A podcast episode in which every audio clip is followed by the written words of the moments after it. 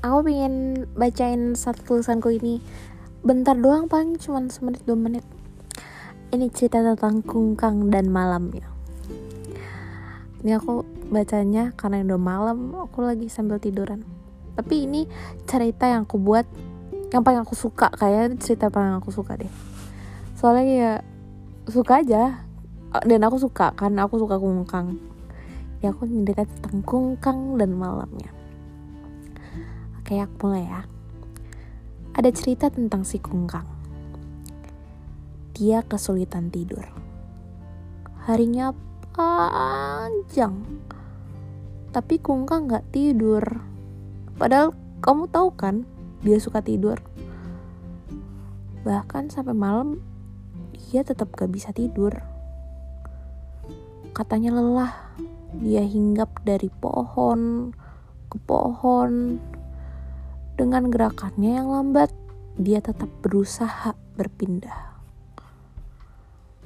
Malam hari, ia sampai di suatu ranting yang cukup kokoh.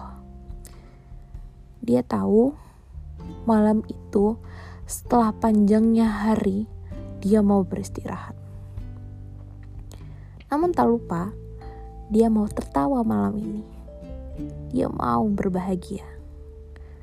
Dia gunakan malam itu untuk tertawa. Setelah seharian kesulitan bergerak. Maklum kungkang gas lincah si kancil.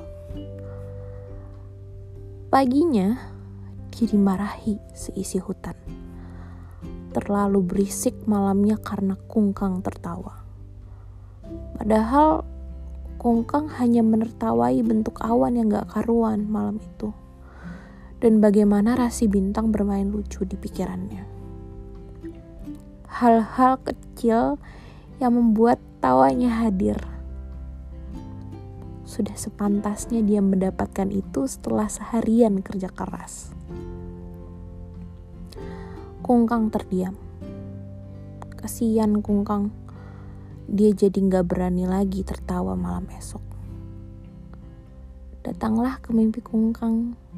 Kamu kan paling jago bikin orang bahagia. Kalau gitu, tolong bahagiain dia di mimpi biar seisi hutan tidak marah buat dia tersenyum dalam tidurnya. Omo kungkang, ayo yuk datang nanti aku mampir ya. Aku mau ngelawak di mimpi kamu. Semangat kungkang.